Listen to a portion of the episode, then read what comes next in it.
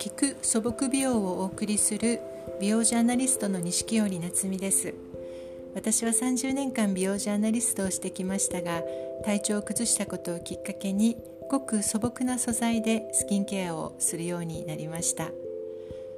まあ、日本国内にあふれているスーパーフードを活用するこの素朴美容では肌にもお財布にも地球環境にも優しい持続可能な美容を行うことができます。